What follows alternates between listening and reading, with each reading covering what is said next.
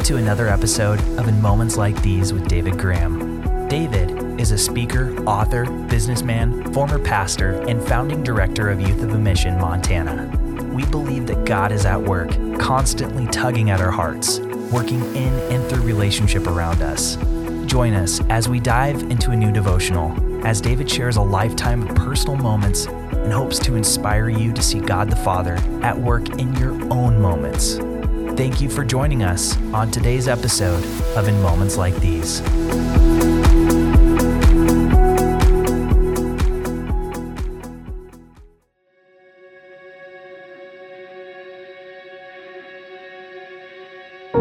This story begins around noon on a late October day in 1983, exactly 40 years ago, when two good friends and I began a 350 mile drive from our Flathead Valley hometown of Kalispell to the little town of Malta in eastern Montana for one night and then one day of deer hunting. Leaving the Flathead Valley on US Highway 2 to reach the east side of the state means that you'll be driving completely up and over the famous Rocky Mountains. During the drive, you will view the rapid flow of the Middle Fork River on the left side of the highway. This beautiful river serves as the southern boundary of majestic Glacier National Park. On the right side of the highway, you'll pass by and view the northern edge of three spectacular wilderness areas. In other words, you'll be encountering some of the most glorious landscape in the lower United States. And the sweeping views will continue as you drive over Marias Pass, the Continental Divide, and then begin the descent into an entirely different world. After our descent, and for the rest of that bright and sunny October day, U.S. Highway 2, also known as the Highline Trail, would lead us on through the wide open farmlands, ranch lands, and vast prairie lands that rest peacefully under the big sky of eastern Montana until finally reaching our destination. We arrived at Malta about 6 p.m., found a modest motel, and then a highly recommended cafe where we would enjoy a hometown meal. And then for another hour or more, we just talked about God mostly. It was a very meaningful time. Just before nightfall, we were back at the motel to get some much needed sleep before rising early in the morning. And the early morning came quickly, and just after sunrise, we shared a quick breakfast at the same cafe before then heading for our truck. We had been given special permission to hunt on a massive ranch one made up of multiple sections, multiple square miles.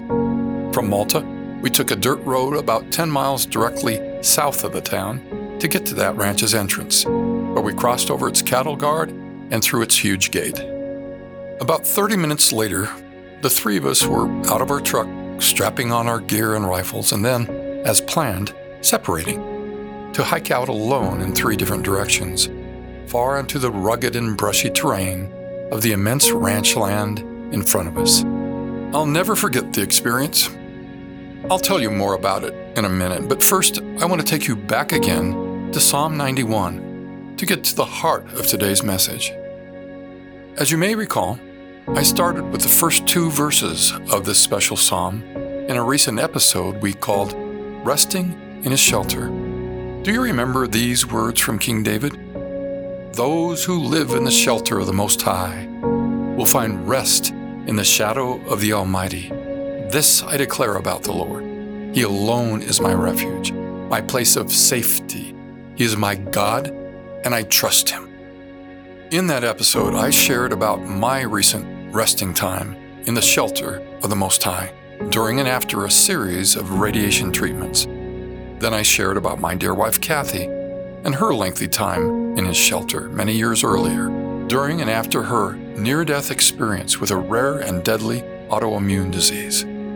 Kathy's shelter time included an amazing moment when she was fully enveloped in what she described as God's liquid love, followed hours later by a manifestation of an angel that was sitting in the hospital room with her. And it was at that point in my message that I shared these verses from Psalm 91 9 through 11. If you make the Lord your refuge, if you make the Most High your shelter, no evil will conquer you. for he will order his angels to protect you wherever you go. Yes, there's no better place, no safer place, no greater healing or restoring place than in the shelter of the Most High God. Note those words healing place, restoring place. Our loving God heals and restores us because He loves us, but there's a second reason that He heals and restores us. He wants each of us to come out of His shelter with a new, emboldened attitude about our God given authority as one of His sons and daughters, and with a new confident readiness to take action as one of His kingdom soldiers. Dear friend, let's catch some attitude here as we hear about the authority God has given us. 1 John 4 4. Dear children, you belong to God and have overcome those people, those with the spirit of the Antichrist. For he who is in you is greater than he who is in the world. 2 Corinthians 10 4. For the weapons of our warfare are not of the flesh, but we have divine power to destroy strongholds. James 4 7. Submit yourself, therefore, to God. Resist the enemy, and he will flee, he will run away from you. Ephesians 6:10. Be strong in the Lord and in the strength of his might. Take up the whole armor of God that you may be able to withstand in the evil day, and having done all, to stand firm. Dear friend, our holy commander in chief is calling on us to understand the authority he has given us and to carry a new attitude before we're called upon to take action. Do you remember the words David spoke to Goliath in 1 Samuel 45? Quote, Philistine, you come against me with sword and spear and javelin, but I come against you in the name of the Lord Almighty, the God of the armies of Israel, whom you have defied.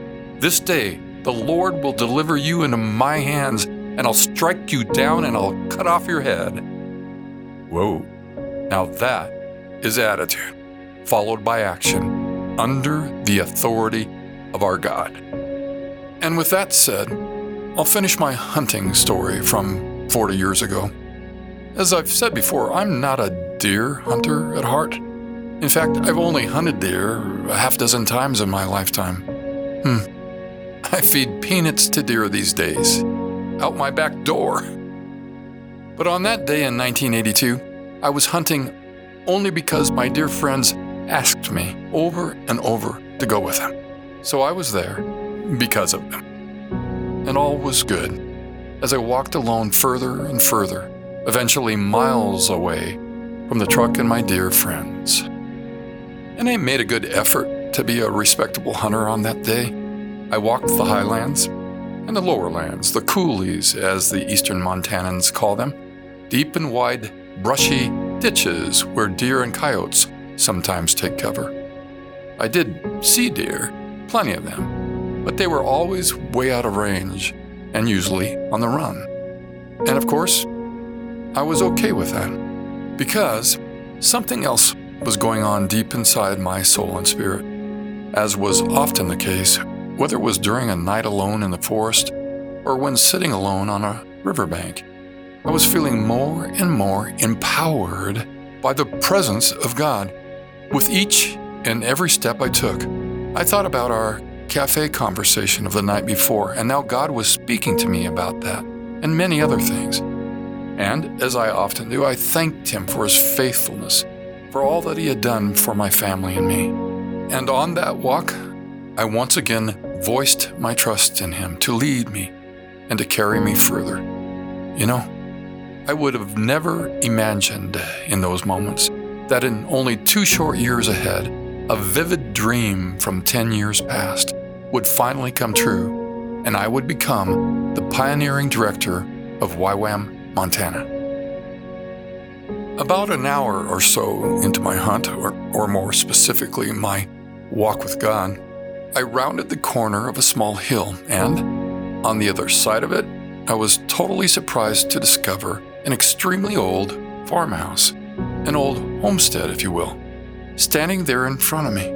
Actually, it, it was barely standing. To this day, I've never seen another one quite like it. Its doors and windows were boarded up with weathered planks of wood that themselves looked like they were 150 years old. After staring at the old place for a while, I decided to take a short rest, so I sat down on the first of three rickety wooden steps that led up to the front porch. I set my rifle down and I began to ponder over the meaning of my hunting day and over the new empowerment that I was feeling. Suddenly, without warning, something very unusual happened. A rattlesnake, a deadly venomous snake, one that is well known for ending the lives of many country folk throughout Montana's history, slithered out from under the porch steps right between my legs and started racing away.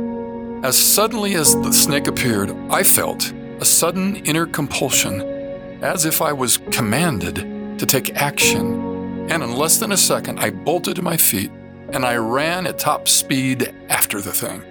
Seconds later, I stomped on its head until it was dead. Now, this may sound strange. I would understand if you thought differently. But I truly think that the snake that day on my hunting trip may have been no ordinary snake.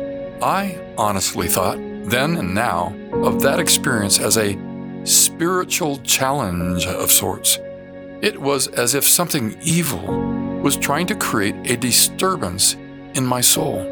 But actually, I believe it was an event God allowed for my good. Before the disturbance, God had given me an attitude, one that gave me the strength to take action. And I believe that experience served as a preparation for moments to come in the years ahead of me.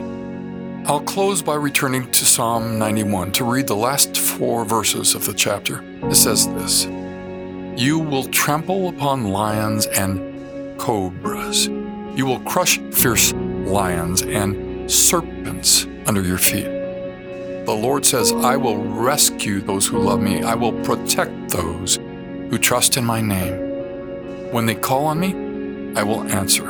I will be with them in trouble. I will rescue and honor them. I will reward them with a long life. And I will give them my salvation.